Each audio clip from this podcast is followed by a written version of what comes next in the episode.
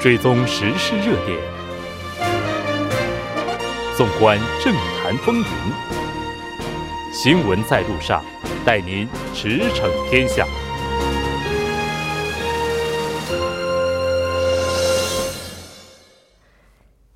新闻在路上，带您驰骋天下。欢迎回来，这里是正在为您直播的 TBS EFM 调频一零点三。新闻在路上，在接下来的第三部节目当中，将为您带来此时此刻主要新闻、环球连线以及牧民访谈。广告过后马上回来。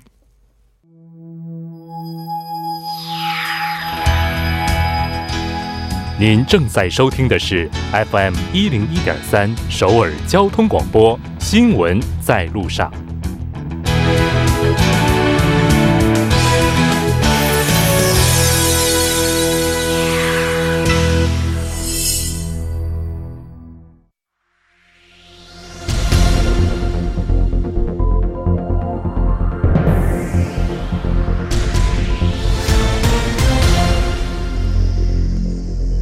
此时此刻，主要新闻。接下来把时间交给新闻播报员孙志武，我们稍后再见。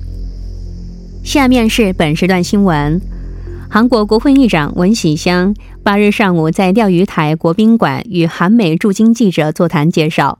与全国人大常委会委员长栗战书等与中国高官进行的会谈结果。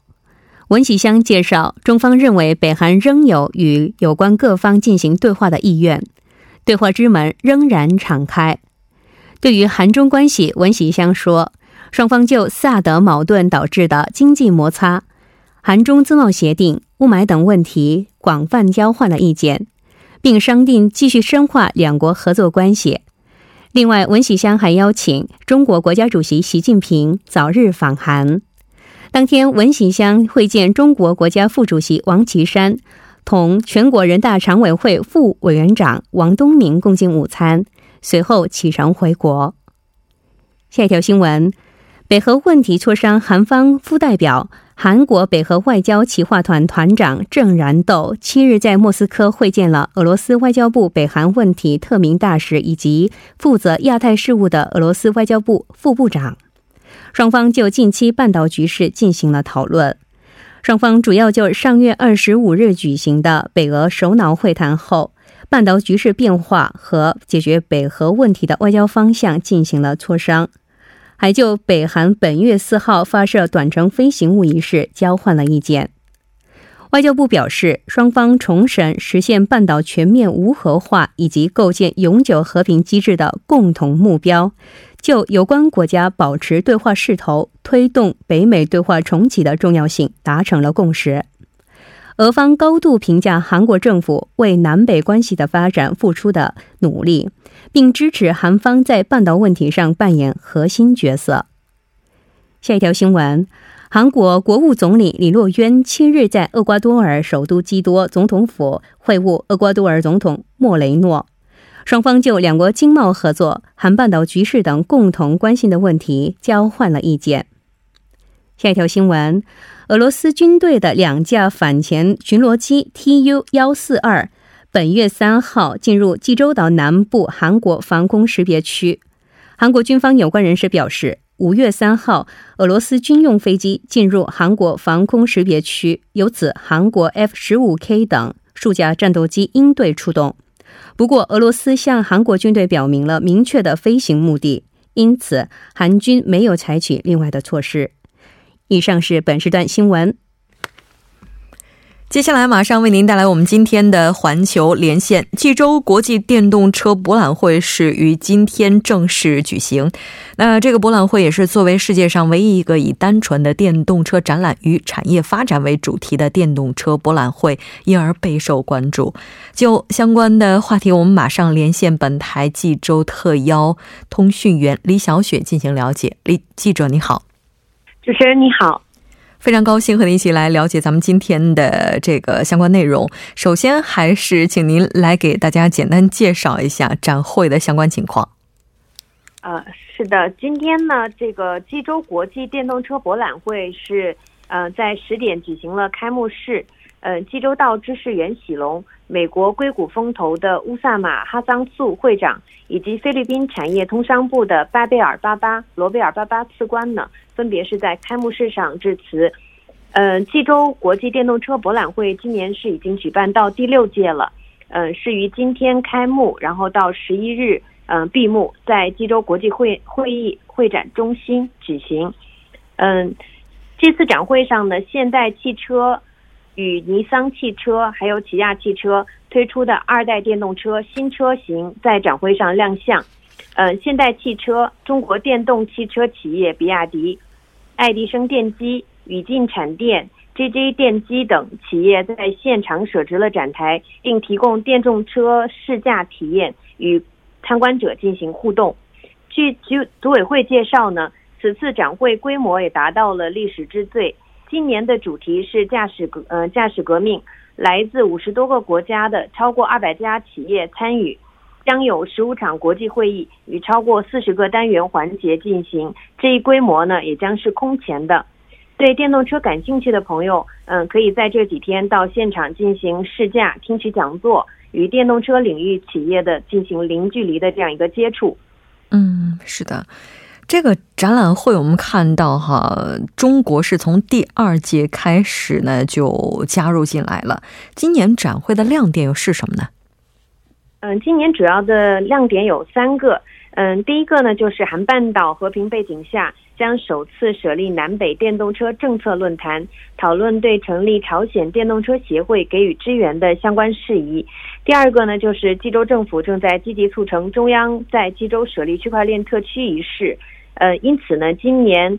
展会将首次开展电动车与区块链技术相结合的政策讨论会议。嗯，最后一个环节呢，嗯，就是将联合中国电动汽车百人会与日本电动车补给协会开展韩中日三国的这样一个电动车论坛的讨论环节。嗯，是的。那今年的话，我们看到济州也是会积极的去促成一些电动汽车相关的更进一步的发展。当然，这个也和济州的零碳指导政策有关。嗯，对的，这里的碳呢，其实指的就是碳素。在二零一五年巴黎气候协定签订的当时呢，济州地区的无碳政策曾经被韩国拿出来当成代表案例，向全世界进行介绍。济州的零碳之零碳之岛计划是截止到二零三零年为止，嗯，济州地区的主要电力全部依靠新能源进行生产，并且将岛内所有的汽车由之前的汽油、柴油车升级为无污染的电动车。嗯，目前在济州岛岛内的话，应该应该说哈，这个电动汽车的普及率还是非常高的。嗯，是的，济州地区的登记的电动车数量在去年年底是达到了一万五千四百八十台，这也是韩国首个过万的地区。嗯，但其实，在济州地区，电动车的普及率还是百分之三，距离政府目标的嗯百分之百，其实还是相差很远的。嗯，根据政府一四年曾提出的中长期计划，截至一七年需实现百分之十占有呃占有率的这样一个目标呢，其实也是逾期未完成的。嗯，这周电动车普及，其实在现阶段也是遭遇了很多的瓶颈，比如说像电池技术的更新换代，增加车主向二手市场出售旧版电动车风险等等等等。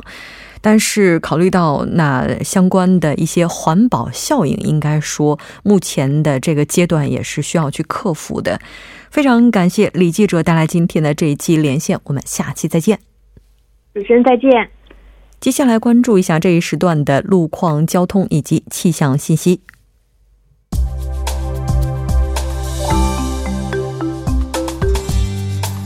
晚间七点十分，依然是由程琛为您带来这一时段的路况和天气播报。我们继续来关注目前时段首尔市的实时路况。第一条消息来自卢园路上西十洞邮政局至文苏棍十字路口方向。目前呢，在该路段的下行车道上进行的道路施工作业已经结束，路面恢复正常通行。好，接下来是在奥林匹克大路金浦方向奥林匹克大桥至蚕市铁桥这一路段。那在二十分钟之前呢，发生在该路段二车道上的交通事故，目前已经得到了及时的处理。但是呢，受到事故余波以及晚高峰的影响，相同方向的路段从奥林匹克大桥开始拥堵严重，还望途经的车主们保持安全车距，小心驾驶。好，我们继续来关注天气。最近呢，气温持续回升。那在气温持续回升的同时，大气干燥。今天全国大部分地区发布了干燥警报，大风加上干燥的天气，很容易引发火灾，请公众注意野外用火安全，谨防火灾发生。好，我们来看城市天气预报：首尔多云转晴，十一度到二十三度。好的，以上就是这一时段的天气与路况信息。我们稍后再见。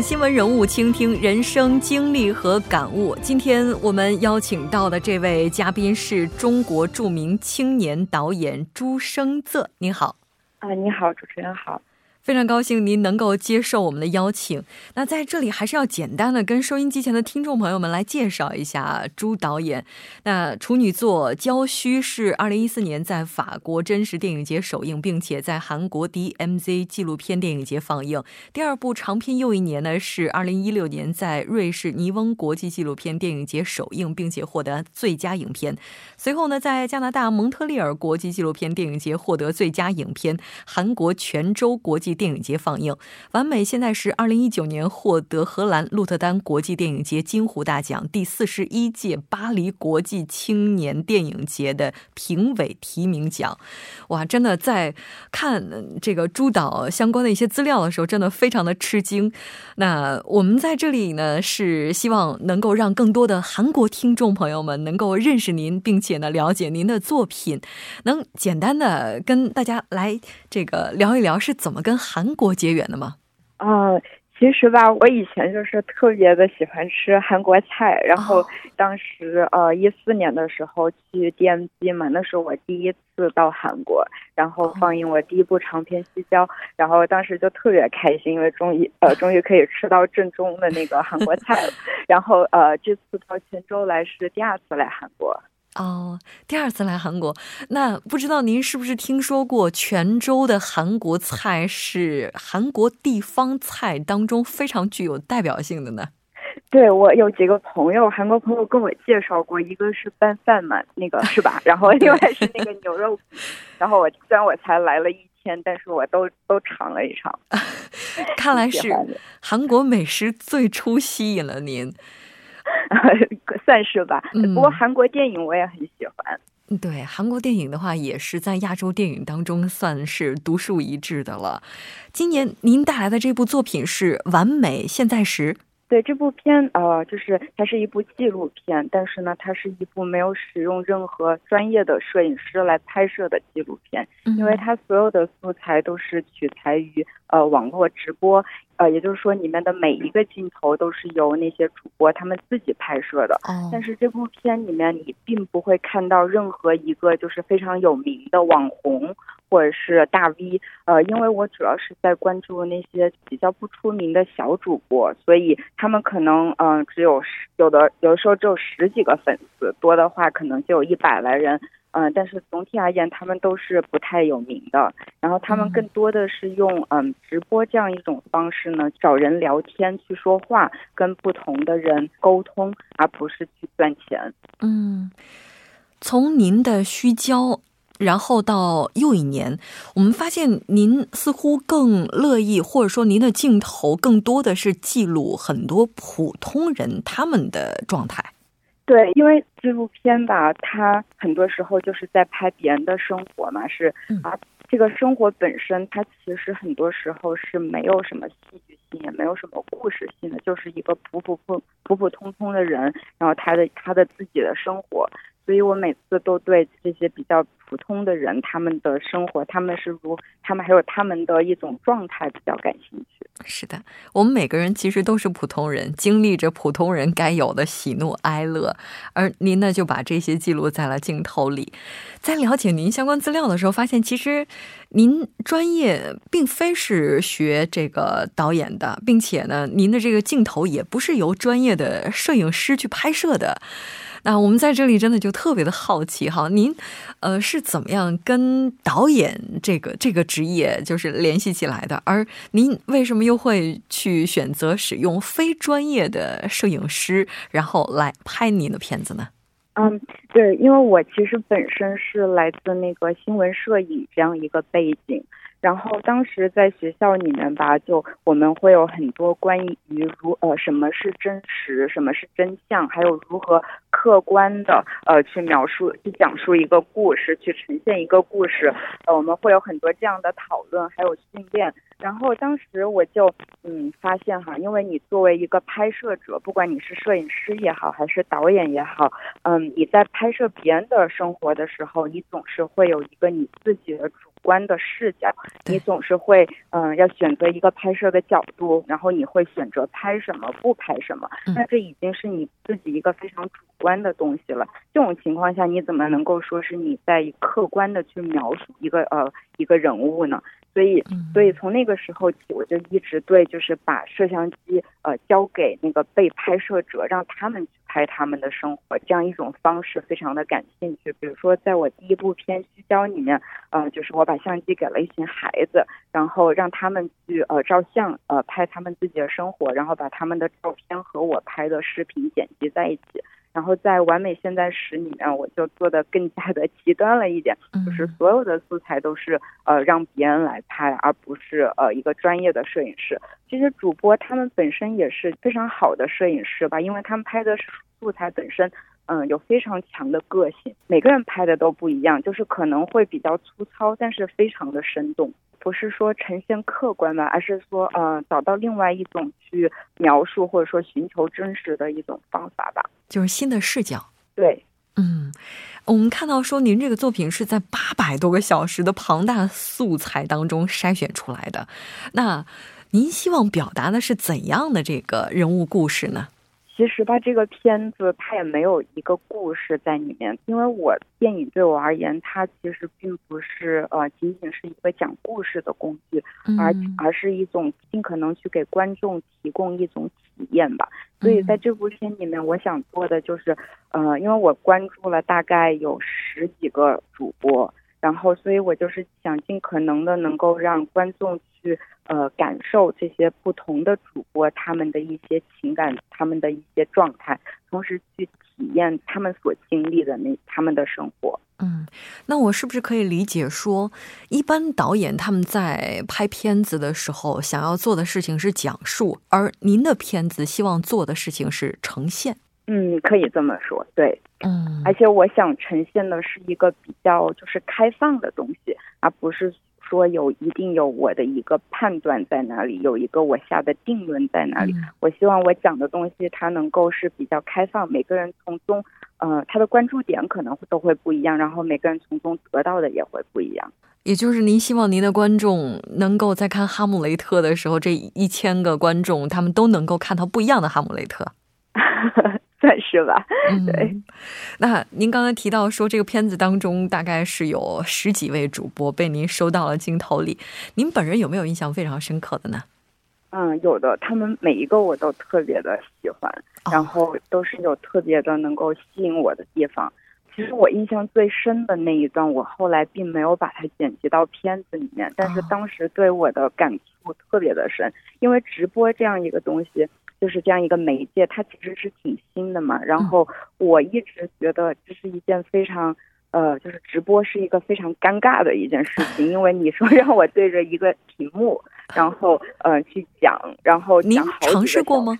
我没有尝试过。我在我拍摄的时候，在我制作这个片子的时候，我曾经想去尝试，所以所以我就会有不很多的疑问，然后我就也也会想知道说他们为什么能够对着镜头讲好几个小时，每天都讲，然后和不同的人互动聊天，然后呃根本就不介意说他们到底会不会在现实上生活中见到这些人，然后特别是因为有些主播他们是本本来他们的自身的那个身体会有一些缺陷嘛，他们是残疾人嘛，然后所以。他们就说，嗯，他们其实是非常惧怕这样一种和人交流的这样一种方式。然后当时那些呃网友，就是他们的粉丝，就质疑他，就质疑这位主播说：“那你现在不是正在跟我们聊天吗？你现在在呃在跟上百人聊天，你的交流没有问题呀？为什么你说你害怕与别人交流呢？”然后他说：“嗯，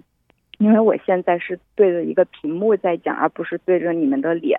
如果我现在看到的是几百张脸，我就一句话都讲不出来了。所以我当时就，嗯，怎么说，可以就是理解到他们跟我们在不一样的地方，就是他们就是屏幕给他们提供了是一更多的是一种保护吧，就是让他们反而能够感到舒适，这样一种呃与别人交流的方式会让他们觉得更自在，而不是像我呃。如果让我对着屏幕讲，我会觉得特别的不自在。对着人讲可能会更舒服。对，就是你会想说要看着人家的脸看好知，嗯，知道就是对方对方的反应嘛。他们其实并不想知道这些。是的。主播可能是用电脑屏幕，然后给自己加上了一层保护色。那您的镜头呢，就是希望去掉他们的这一层保护色，呈现出来他们相对比较真实的一个面貌。那。您这部片子当中拍了十几位主播，其实这个主播这个行业哈，就近些年来是非常火的，包括有很多这个青少年朋友，或者说这个年轻人哈，他们可能会想去尝试，又有一些朋友可能会非常向往这样的一种生活，就希望自己能够成为一个网红。不知道您在做这部片子的时候，呃，有没有对这个问题进行过思考呢？对这样一个现象？嗯，有的，因为怎么说，我在看我在做这部片子之前，其实我对直播它也是有一些偏见的，因为嗯，虽然我那个时候并没有看过直播，可是从一些媒体上我知道都是呃关于直播节目是如何如何的奇葩，如何如何的对比较负面，如何他们为了博眼球可以为了吸粉嘛，可以呃就是不顾一切不择手段，嗯，但是当我看了。直播之后，并且是看了很久，大概有嗯，总共看了十个十个月嘛。然后我就嗯，其实我发现有些节目它就是有一种特别野生的力量，就是特别的原创性特别的强，嗯，特呃原原汁原味那种，而且特别的有创造力。所以就是以前我也对说，呃，比如说电竞打游戏赚钱，或者说是网呃网红这样一种职业，我可能不理解。但是我觉得在现在这个。这样一个语境下，就是网络已经是我们生活非常呃不可缺少的一部分嘛。那呃，把直播或者说是打电竞游戏呃作为一种职业，其实也不是说呃有什么问题，就这个行为本身是没有问题的。职业的多元化其实是挺好的，可是问题就是在于太多人都想一夜暴富，或者说一夜成名。并且他们为了嗯，就是变红，可以不择手段，嗯，我觉得这个是是问题的所在。是的，那通过您的这部分的讲解，可能很多朋友会有其他的一些想法，就是说我们在对一个职业或者说在对一个领域进行评判的时候，首先应该要做的事情是对它进行了解，而不应该是在不了解的情况之下就直接戴上有色的眼镜去看待他们。对，其实拍纪录片就是这样一个过程，就是因为你需要花很长的时间去跟别人相处嘛，然后不管是在现实生活中还是在网络世界里，但是你都需要花很长时间去跟他相处，这样你才能够，呃，真正的走进他们的生活。嗯，那这是不是也是您觉得纪录片最有魅力的地方呢？算是吧，对我觉得纪录片的魅力就是生活的本身，或者说是呃，就是时光的流逝下，人物他一点一点的发生一些变化。因为拍纪录片的时候，很多时候你面对的就是呃柴米油盐，就是非常琐碎的事情，并不是故事，也不是戏剧性。很多时候你拍了好久。嗯，你会发现每天拍的都是一样的。但是当你拍了足够足够长的时间之后，或者说当你和这个人相处了足够足够长的时间之后，你会慢慢的发现，就是有一些特别有意思的地方，它会一点一点的自己的呈现出来。而这个这个寻求和等待的过程，它本身嗯，其实是是挺有魅力的，对我而言。嗯，是的。哎，但刚刚您提到说，为了拍这部片子，您看了十个月的这个。网络直播，并且也拍了将近真的一千个小时的这样的一些素材哈。您在这个过程当中不会觉得特别的枯燥或者是疲惫吗？嗯，身体上会有，可是 可是心理上不会，就眼睛会会真的特别的累，因为因为我一开始就想说要不要雇一个呃助理去帮我看，可是后来我发现这样子不太可行，因为这些。直播素材它是不会储存在网上的嘛，所以，呃，我如果错过了一个节目，那我就永远的错过了它。所以，就是我选择在什么时候看谁的节目，这已经是第一道剪辑过程了，就必须需要我自己来做。嗯，所以这个过程的确是非常累的，但是。嗯，怎么说？因为我就是我的创作过程，我当时是在芝加哥嘛，然后呃，这些所有的主播都在中国，然后我当时有一个非常强烈的感觉，就是呃，这个物理的距离还有这个时差，真的就是一点都不重要了。然后我好像就能够，嗯，哪怕跟他们隔着整个太平洋，可是我就能够感觉到在地球另一端发生的那些事情，还有他们正在经历的那些事情，我就有时候觉得特别的感动。是的，纪录片从另外一个视角去看待这个世界，也希望咱们今天的节目之后，有更多的朋友会喜欢上纪录片。那这次完美现在时的话，参加泉州的国际电影节，相信您一定能够满载而归哈。借这个机会，我们想这个问一下哈，就是接下来会有怎样的这个主题去呈现呢？我目前在拍摄一个关于城市景观的一个片子，是在我的家乡武汉。然后同时我也在呃作为制片人，在创作一部剧情长片。哦，这个我们可以期待一下。具体大概这个片子会在什么时候出来呢？有名字了吗？呃，我的纪录片暂时还没有，因为还在比较初期的那个创作阶段。但那个那部剧情片叫《局外人》。哦，剧情片叫《局外人》。好的，我们非常期待下一次的时候，您能够携着全新的作品再次来到韩国。非常感谢您今天接受我们的采访，再见。再见。那到这里，我们今天的第三部节目就是这些了。稍后第四部节目当中再见。